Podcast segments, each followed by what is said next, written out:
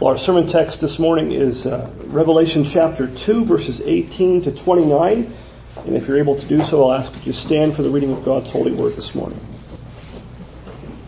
Revelation 2 verses 18 to 29 give ear to the reading of God's word. It says, And to the angel of the church in Thyatira write the words of the Son of God who has eyes like a flame of fire and whose feet are like burnished bronze.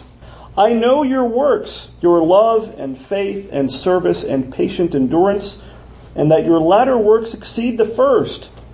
But I have this against you that you uh, tolerate that woman Jezebel who calls herself a prophetess and is teaching and seducing my servants to practice sexual immorality and to eat food sacrificed to idols.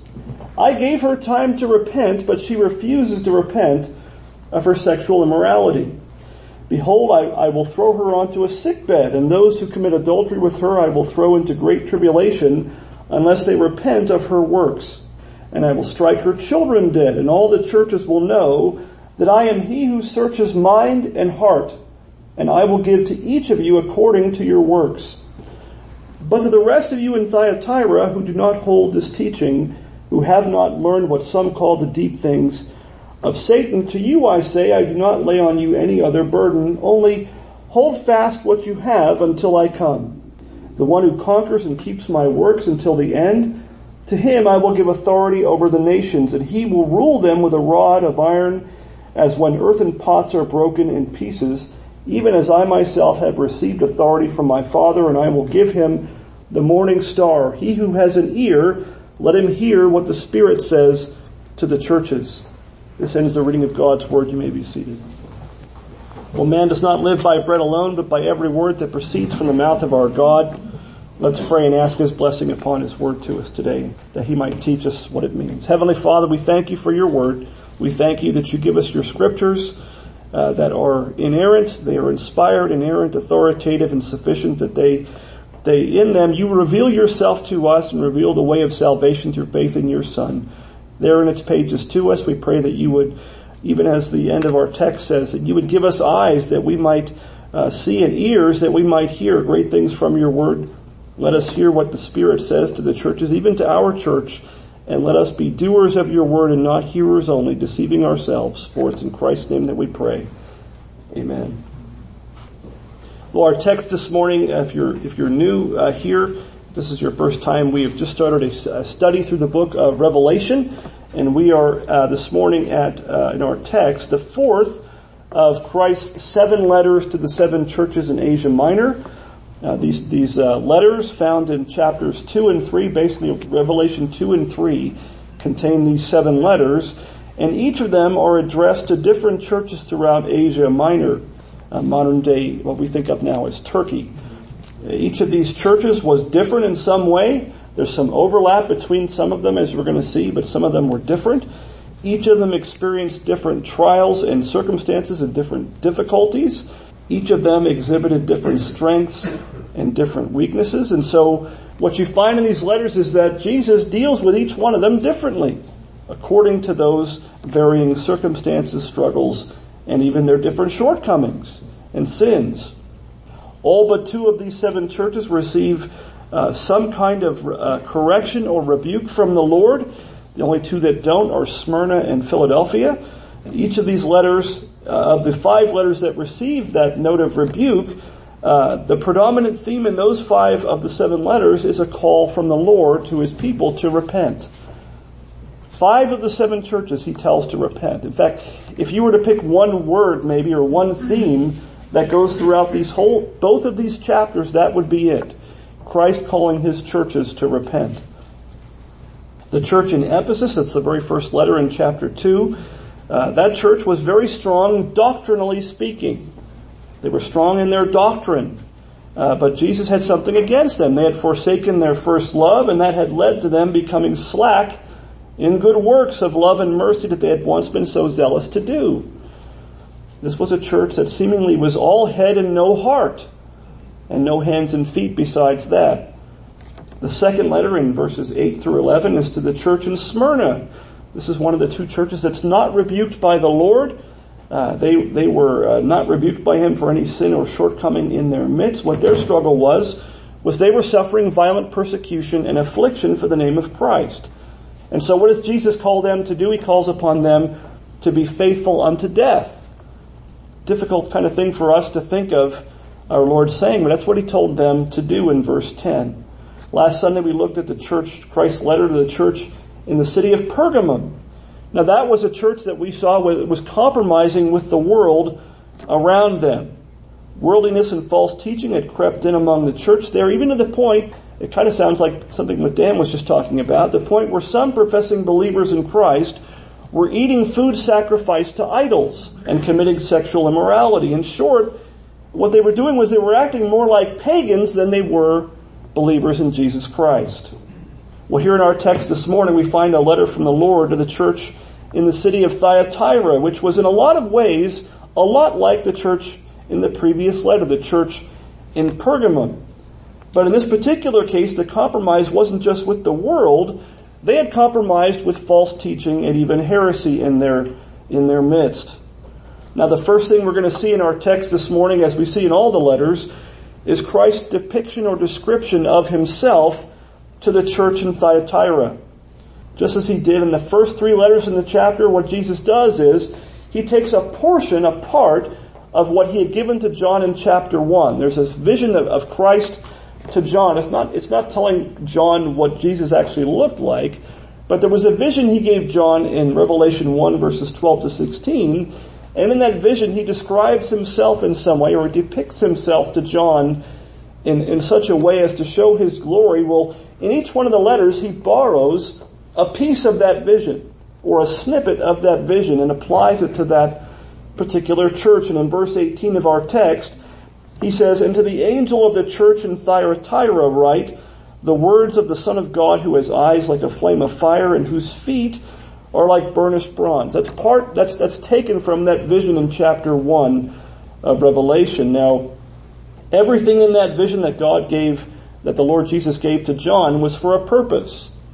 Everything he gave in that vision about himself was needful for the church, for, for all these churches and all, all of us as well to know and be assured of about the Lord. Now, here our Lord singles out a part of it, of that vision, and I think the part he singles out is the part most applicable or needful for the church in Thyatira given their particular situation and circumstance and their particular sins and shortcomings. The first thing he reminds them of and reminds you and I of this morning is his deity. What does he call himself? The Son of God. The Son of God. We have to be careful in a lot of ways to remember just who it is that's addressing us here as well as in all of God's Word. That is the Lord Jesus Christ himself, the very Son of God, the Lord of glory. And just as we saw in our call to worship from Psalm 2, which is quoted in this text, uh, I think it goes without saying, but sometimes we need to hear it. The Lord Jesus Christ is not someone to be trifled with. The Lord Jesus Christ is not one to be trifled with. We often think of him with good reason at Christmas time as, you know, gentle Jesus, meek and mild, and that's for good reason. And the mercy and gentleness of our Lord toward his people, is a wonderful source of comfort to you and I. I hope that's what you understand. In Isaiah chapter 42, this prophecy of the servant of the Lord, the Messiah, uh, there he is described as one who would not break a bruised reed or quench a faintly burning or a smoking wick. I mean, that's, that's, it's like he won't hurt a fly. That's how gentle the Messiah was, certainly in his first coming. He came not to conquer uh, in a military way, he came to suffer and die for his people. But the wonder of that description of, of the Lord Jesus Christ as being the one who wouldn't break a bruised reed or quench the smoking wick of a candle, the wonder of that description lies precisely in the fact uh, that the one being described there as one who would not break a bruised reed is the Almighty Son of God incarnate. Even the one who is the very King of kings and Lord of lords and the judge of all the earth. That's the wonder of it. Anybody, in a sense, who's weak could be gentle. Jesus is gentle despite the fact that he is almighty and the King of kings and Lord of lords, the one that's so powerful and glorious that he would be so merciful and gentle to his people, his wandering afflicted sheep, is a wonder of wonders to those of us who have believed in Christ for salvation. The one who dashes the nations, uh, the rulers of this earth to pieces with the rod of iron is the one that leads us by his rod and his staff.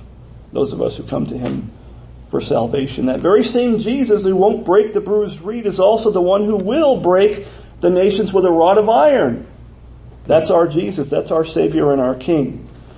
He will dash them to pieces like pottery. Not only that, but it tells us in our text that he has eyes like a flame of fire and his feet are like burnished bronze. That Jesus has eyes like a flame of fire. What does that mean?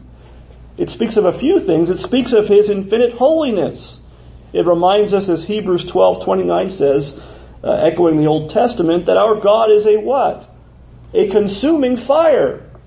He's not to be trifled with. He is to be worshipped in holiness and reverence and awe. His eyes being like a flame of fire tells us that he sees and knows all things. It's a picture of his judgment. The fires of judgment, the fires that refine gold, even as his feet are talked about burnished bronze. He, he sees all things, he knows all things perfectly. He judges justly and rightly in all things. That's why in Romans 2.16, the apostle Paul speaks of a day when he says, according to my gospel, God judges the secrets of men by Christ Jesus. He doesn't just judge the things that everybody sees out in the open. He sees things that are in secret as if they were out in the open. He judges the secrets of men by Christ Jesus. Brothers and sisters, the world needs to be reminded that the Lord Jesus Christ is the one to whom all power and authority has been given. Those who are yet lost and are still in their sins uh, and even we ourselves should be reminded from time to time that just as we confess in the Nicene Creed that he shall come again with glory to do what? To judge the living and the dead. That's what we confess. It's what the scriptures and even our creeds teach us. Our Lord's feet, they're talked about and described as being like burnished bronze. It's like purified and, sh- and, and shined bronze. This teaches us, teaches us, I think, that he does not have feet of clay. We still use that, that phrase and that, that figure of speech from time to time. If you have feet of clay, what does it mean? You're not stable. You really can't be trusted to keep your word in any way. Well, Jesus is not that way. His feet are made of bronze, not clay. His, his purposes cannot be thwarted or overturned. He cannot be moved. His judgments will stand. Nothing can stop him as he treads down his enemies and the enemies of his church. It's a picture of power and of strength in his judgments. These were the things that the church in Thyatira and many churches in our day needed to be reminded of. These are things that we still need to be reminded of in the church today, in our own day, and take to heart and be, be reminded of. If we would remember that Jesus Christ sees all things and he will judge all men according to his perfect knowledge and holiness, how much differently might you and I learn to live and how, how much differently might we learn to behave in the household of God, which as Paul tells us is the church of the living God, a pillar and buttress of the truth. Well, the second thing that we see in our Lord's letter to this church in his description is his description not only of himself, but of the serious problem, the deadly serious problem that he found and saw in the church there in Thyatira. What was the problem that Jesus saw with his eyes of as a flame of fire, their toleration of false teaching and heresy. It doesn't say they taught it themselves, but they put up with it in their midst, in their congregation. They tolerated it. He tells them that he knows their works. The first part of the, that first verse there in verse 19, if it, if it just stopped there, it would be a wonderful description of a church. He says that he knows their works, he knows their love, he knows their faith, he knows their service. He knows their patient endurance. And he even says that he knew that their latter works, the ones that they were just doing even then, their latter works exceeded their earlier works. That's an amazing thing to say. They not only didn't lose steam, they served their neighbors more and more. And yet he says he had something against them, didn't he? You can serve and serve and do all these things, but if you neglect the other things, it doesn't make up for it. And vice versa. In verse 20, the Lord tells us, He identifies to the church what the problem was that he saw among them. He says, but I have this against you. Again, five of the seven churches hear this kind of a phrase. Not something you want to hear from Jesus Christ, but it's needful to be heard when it, when the problem is there. He says, but I have this against you, what? That you tolerate that woman Jezebel, who calls herself a prophetess and is teaching and seducing my servants to practice sexual immorality and to eat foods sacrificed to idols. That may sound like a strange rebuke to our ears, our modern ears, but the church in Thyatira was a tolerant church. The church was a tolerant church. If they had cars, they would have had the coexist bumper stickers put on the back. And they probably took pride in it. And their tolerance was the source of their trouble. It was the source, in a lot of ways, of Christ's rebuke to them. And it was so serious, this was not a small thing. This so-called tolerance was such a problem, it was so serious that Jesus threatened, kind of promised, severe chastisement and judgment on account of it. This was no minor thing. You know, we are often told in our day, and not without reason, uh, it holds true in some regard, that tolerance is a virtue. Tolerance can be a virtue, can it? In the right circumstance, in the right way, tolerance is a good thing. Tolerance can also be a sin, can it? The wrong kind of tolerance can be evil in the sight of the Lord. We must not tolerate what Jesus hates. And in the earlier letter in this very chapter, Jesus says he hates something. You know Jesus hates things? He doesn't, he doesn't love sin. He doesn't love false teaching and heresy. He hates those things. This particular church, and many like it in our own day, tolerated false teaching in their midst, even the kind of false teaching that had consequences. The kind of false teaching that led to idolatry and led to sexual immorality in their members. Just as the Lord compared the source of compromise in the previous church to the teaching of Balaam, remember that last, you were here last week, he, he talked about them following the teachings of Balaam, another Old Testament figure. Even so here in this letter to the church in Thyatira, he compares the source of this false teaching among them to another Old Testament figure, that of someone with a very wicked reputation, Jezebel. If you know who Jezebel was, the very name is a shock to you. For him to compare someone in the church and her influence to Jezebel was a slap in the face, and possibly a very needed one in this case. William Hendriksen notes in his book on Revelation that her name is a synonym for seduction to idolatry and immorality. If you know her story in the book of 1 Kings, you know that's, that's true. We're told in 1 Kings that Ahab, the king of the southern kingdom, or, or excuse me, the northern tribes of Israel, uh, he ruled in Samaria for 22 years and 1 Kings 16:30 says, this is kind of the summary of his evil rule. It says that Ahab, quote, did evil in the sight of the Lord, and then it adds, more than all who were before him. If you read 1 Kings, that's saying something. There were some wicked kings, Jeroboam and others, but Ahab, Ahab took the cake. Ahab was the one at the top of that bad list. And as if that wasn't bad enough, he added to it by marrying Jezebel.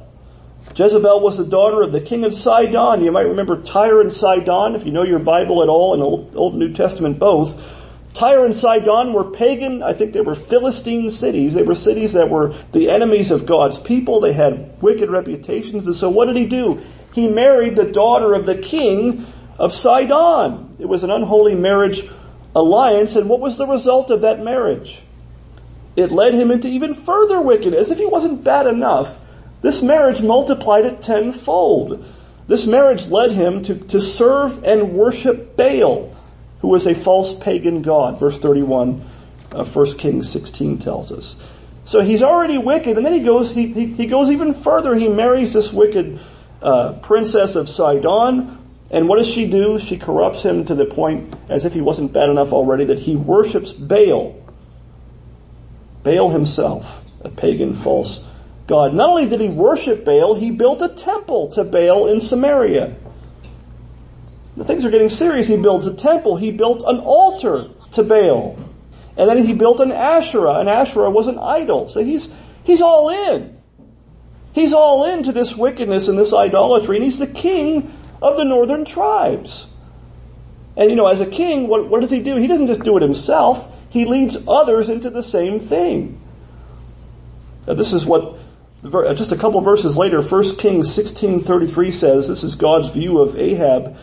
It says, Ahab did more to provoke the Lord, the God of Israel, to anger than all the kings of Israel who were before him. What happened when God's anger was provoked? If you know the story of Elijah, you know what happened next. Famine. Famine. It wasn't going to rain a drop in the land until the prophet of God spoke again. And God allowed it.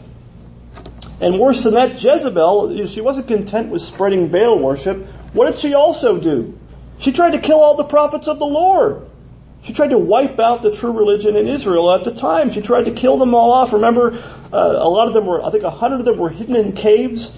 And even Elijah got to the point where he said, so I'm the only one left. And he wasn't. What did God say? I've reserved for myself 7,000 who have not bowed the knee to Baal. You're not the only one left, but it sure seemed like it to, to Elijah. So Jezebel tried to destroy the prophets of God. So that the voice of God, she probably thought, wouldn't be spoken or heard in Israel. I think maybe now you can see why it provoked God to such anger, and it had real, real world consequences in their day. Now this Jezebel, who was this Jezebel in Thyatira? All these many years later in, in the first century in, in Asia Minor. Was she an actual individual? Was Jezebel just a, a figure of speech for a brand of teaching that had come into the church? I think it's very likely that this is an, it's an individual person. It's not her real name, but this was an actual teacher, uh, a, a woman that had come into the church, or maybe had risen from within the church in Thyatira. And if that's the case, they've already violated the command of Scripture. I don't think it's an accident that this particular letter speaks of these things this way, that there's so many details in, in this short, really the longest letter of the seven, uh, that talk about this false teacher and identify her in some ways uh, as a woman. 1 Timothy 2, 11 to 14, Paul tells us something that many find uncomfortable, many try not to preach on it, uh, but it says there, let a woman learn quietly with all submissiveness. And then Paul says, I do not permit a woman to teach or to exercise authority over a man. Rather, she is to remain quiet, for Adam was formed first, then Eve. And Adam was not deceived, but the woman was deceived and became a transgressor. Now that, that's a, a, a minefield of a passage. What's the phrase where eagles, you know, dare, where, where brave men fear to tread? Well, I'm, I'm dumb enough to bring it up, but yeah, find yourself a dumb pastor who's, you know, uh, well, this this passage I think offends many in our day, both inside and out, outside of the church. Maybe you yourself, you know, maybe when I read it, you kind of cringe, like, "Oh, pastor, don't bring that up." Like, well, that's in the Bible, yeah, you know, God said it, but eh, you know, uh, let's make it mean something else. Now, it what does it do? It, it offends us in a lot of ways. Maybe it cuts against the grain of our godless, distinctionless culture, what they would have us to believe. But if I can, to use my common phrase, boil it down. There's a lot of things it means, but let's say, let's say what's the bare minimum that that text teaches us about the gospel ministry? What's, what's the very least that you have to admit that it says? Let's just go there and we can go from there later. It, it, it says at least one thing that, uh, however it may shock us, women are not to be officers in the church. They may not be elders or pastors teaching and exercising authority in the church. That doesn't mean that all men are qualified. You're not qualified by your chromosomes. Right? That's not what we're saying. Any old Tom, Dick, and Harry or Andy can't come up here and, and preach or exercise uh, discipline or administer the sacraments. Now perhaps the church in Thyatira had become so tolerant, which is easy to do. It's easy to kind of snicker and laugh at it, but you know, maybe they came, they became so tolerant early on in their existence that they came to tolerate this happening, having a woman teach or preach among them. Now think about that. That's certainly what the pagan cults in their city did. This is what they grew up with. This is what they saw all around them. The pagan cults in Asia Minor in places like Thyatira, they had temple prostitutes. There's a phrase you don't hear very often. They had female priests and female prophetesses. And so there was probably immense pressure from the Christian church there to conform to those same practices. That's not a new thing. Think about that. That text in, in Timothy that I just read in 1 Timothy 2, When did Paul write that? In the middle of the first century AD. This is not a new thing. We like to think that we've, you know, we're the ones that invented all these things. These things have been around from, from the beginning. I don't think Paul would have brought it up at all if it wasn't an issue. When he, when he wrote that to Timothy. Now unlike the church in Ephesus, this church had not abandoned its first love. this church has been so zealous for love and good works that Jesus, remember what he tells them, their latter works exceeded the former ones.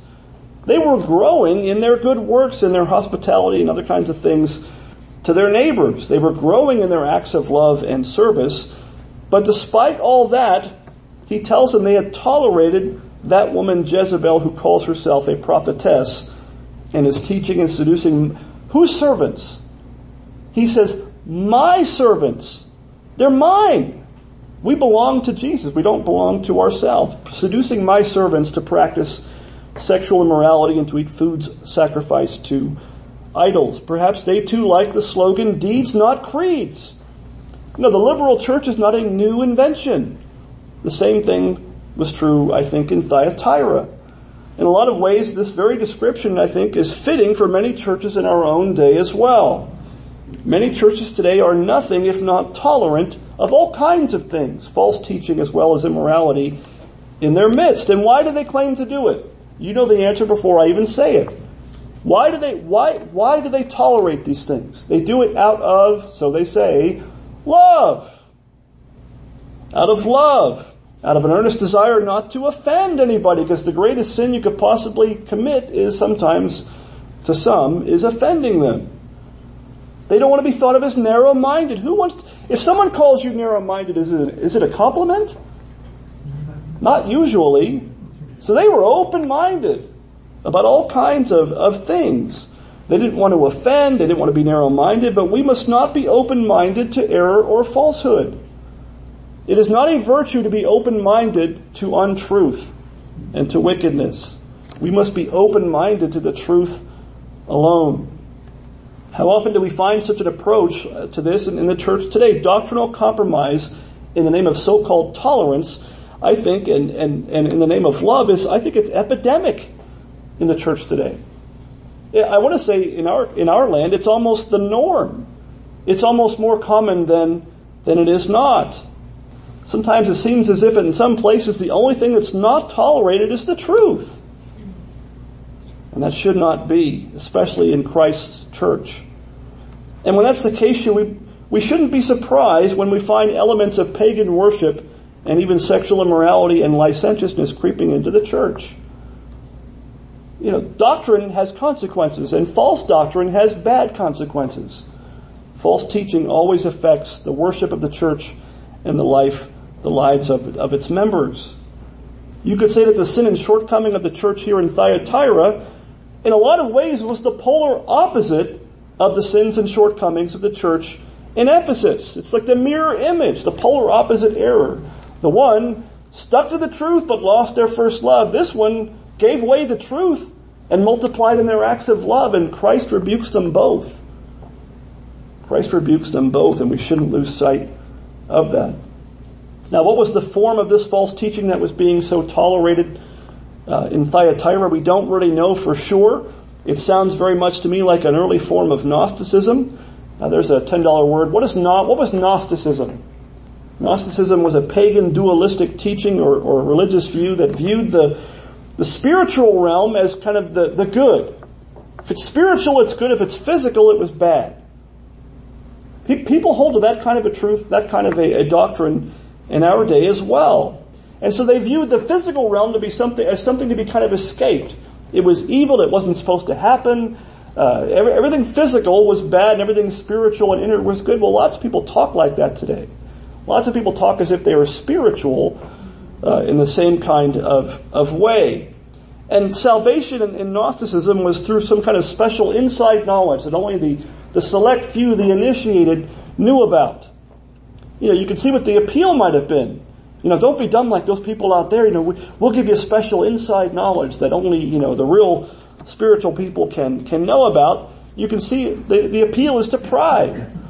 And many in our day still follows things that are not that much different than that. That's why in verse 24, I think he calls uh, this teaching, quote, the deep things of Satan. Deep things.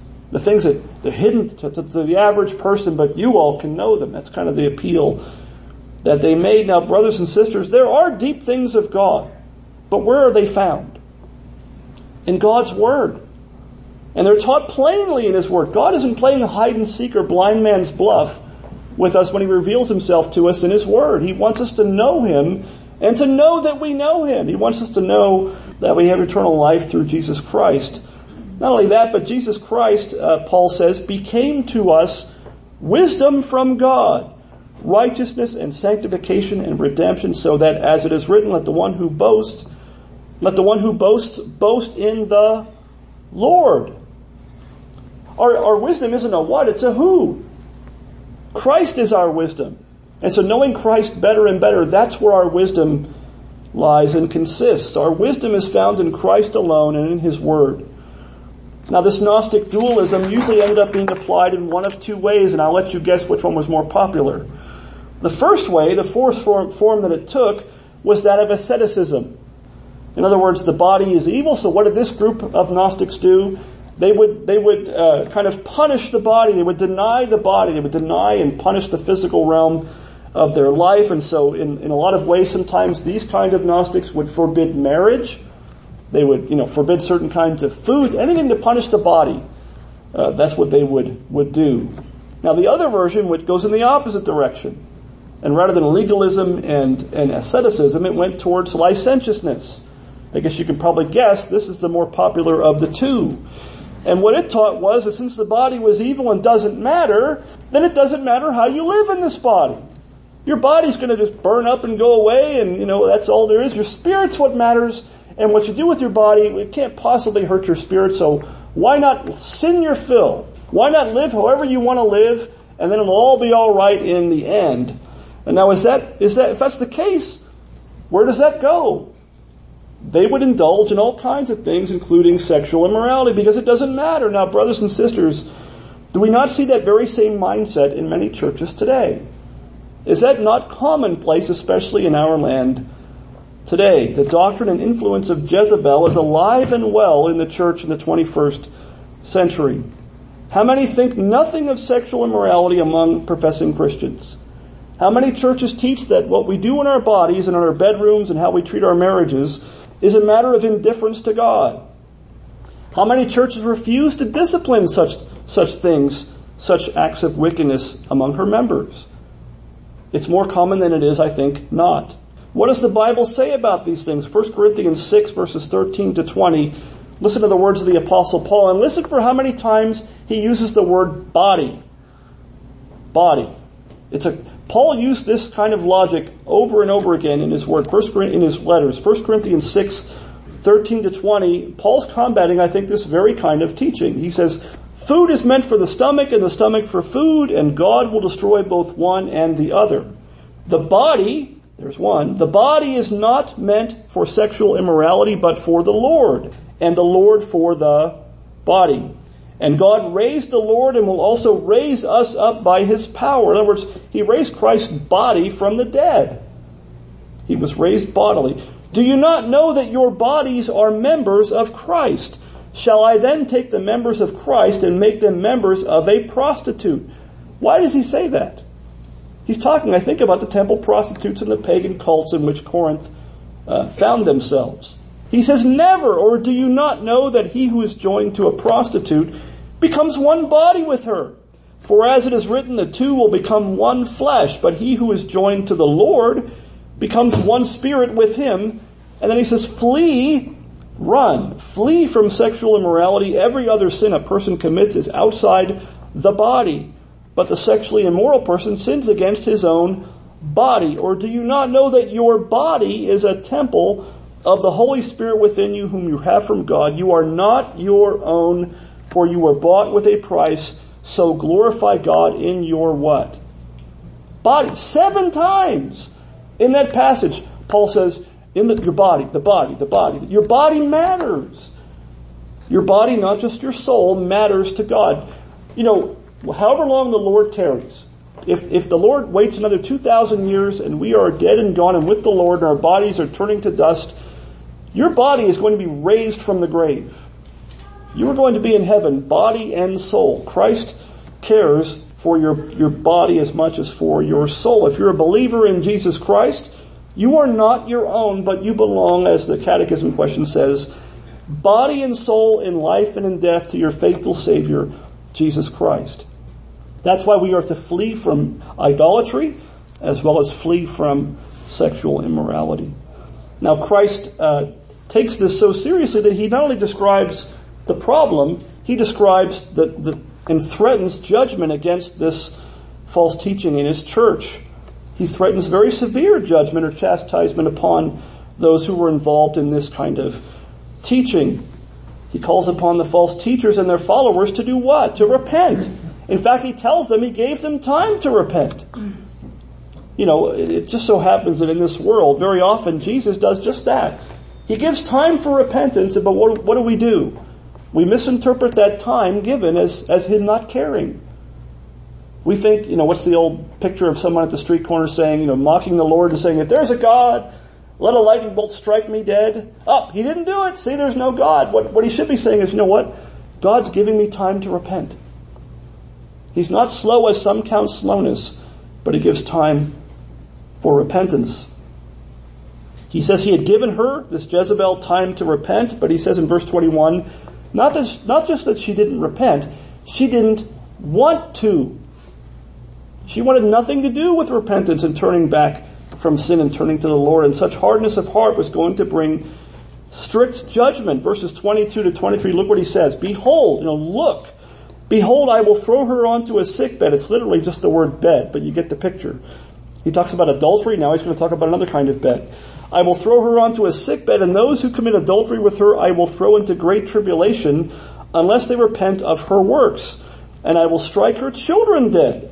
And all the churches will know that I am he who searches mind and heart, and I will give to each of you according to your works. That's hard to hear. It's hard to read. Terrible affliction and even death is what, is what Christ promises to strike her and her followers with if they don't repent. Remember 1 Corinthians 11.30? We saw it last week. Chapter 11 of 1 Corinthians, it's about the Lord's Supper, most of it, right? And what, what had happened in Corinth, they were perverting and twisting and abusing the Lord's Supper of all the things they could have done. That's what they did. And what happened there? Paul says some of you have died because of it. That wasn't a metaphor. He's saying that Jesus judged them for it. They treated the things of the Lord with, with contempt, and what did Christ do? He didn't put up with it. Some of them had actually died for their abuse of the Lord's Supper. He takes his church and the care of his church very seriously. What's the result, at least in part, uh, and, and what's the purpose of that judgment? He tells us right there in verse 23. He says he's going to do all these, all these things. Why?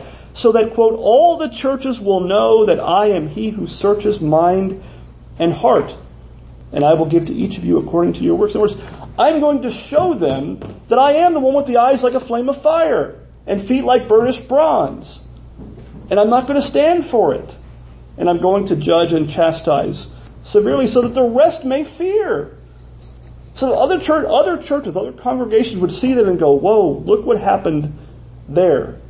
Look what the consequences were of their unfaithfulness to Christ. You know, it's not without reason that the Bible says in 1 Peter 4, 17 to 18, it says, For it is time for judgment to begin where? It is time for judgment to begin at the household of God, and if it begins with us, what will be the outcome for those who do not obey the gospel of God? And if the righteous is scarcely saved, what will become of the ungodly and the sinner? You know, Christ's care for his church sometimes includes very severe chastisement. And it's for, it's for his people's good.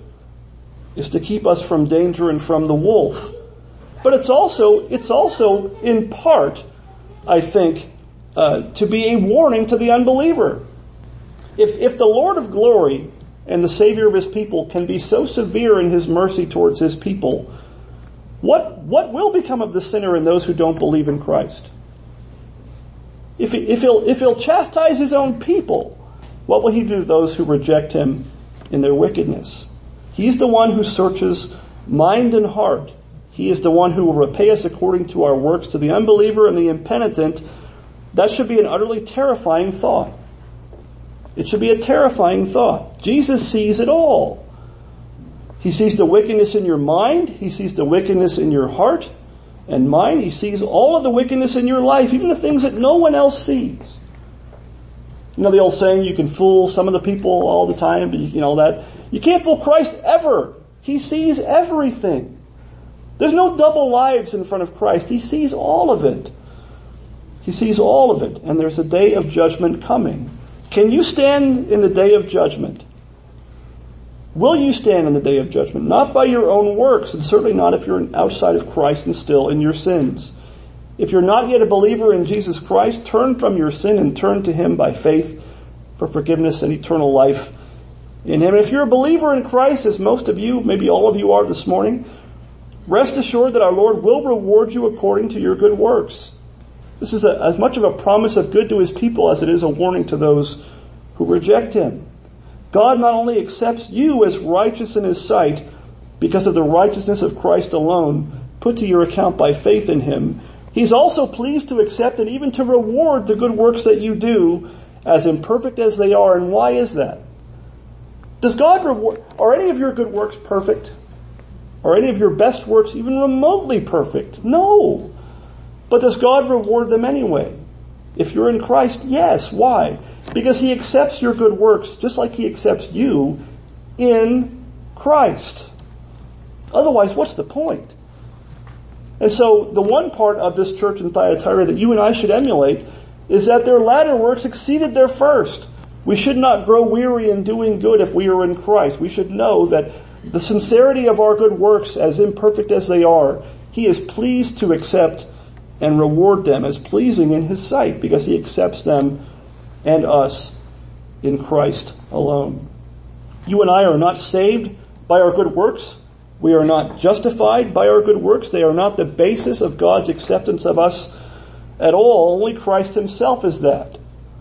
But by his grace, the Lord crowns his own gifts and graces and so rewards us as his people according to our works. The Lord tells those who had not succumbed to this false teaching to do what in verse 25? To hold fast. Whereas you can imagine them saying, what are we supposed to do? I've got no place else to go. He says, hold fast.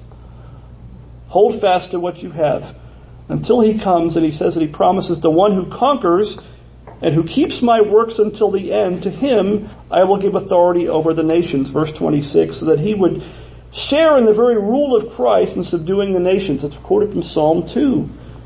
And that such a one who conquers will be given the morning star. What's the morning star? Trick question. Who is the morning star? Christ himself, he's saying, you're going to rule with me and I'm going to give you me. I'm your reward, your ultimate reward. Hold fast. By the grace of the Lord Jesus Christ, may we too as a church and as believers hold fast to what we have until he comes, that we might conquer in him by faith and keep his works until the very end. By his grace may he be pleased to let us share in his authority, rule, and even glory, even granting unto us himself the morning star. Amen. Let's, let's pray.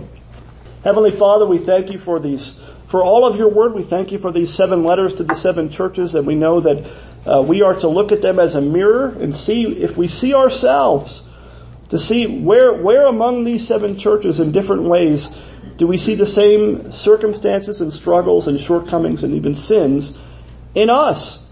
And we ask that you would enable us to do uh, what you what you say here in our text, that you would uh, give us an ear that we might hear what the Spirit says to this church, to us as your, as your local church here, the body of Christ here in Ramona, that you would help us to repent where needed, that you would help us to have our latter works exceed our earlier works, and that we would not be the wrong kind of tolerant, that we would not tolerate false teaching and false gospels and things that lead your people astray into idolatry and sexual immorality and all kinds of things that displease you. We pray that you would have mercy upon us as a people, that you would work in us what is pleasing in your sight by the work of your Spirit. And we do pray that you would bring many to repentance and faith in you, that if there's anybody here this morning that does not yet know you, who is still in their sins and rebellion against you, that you would uh, show them the way that they might have seek refuge in you, as your psalm says in Psalm 2, blessed is the one who takes refuge in the Lord. And Lord, we pray that you would bring salvation to many here at our town, that many would seek their refuge in Christ alone, and so learn uh, the truth of your word and learn to flee idolatry and all these things. We pray that you be glorified and pleased in your church, for it's in Christ's name we pray. Amen.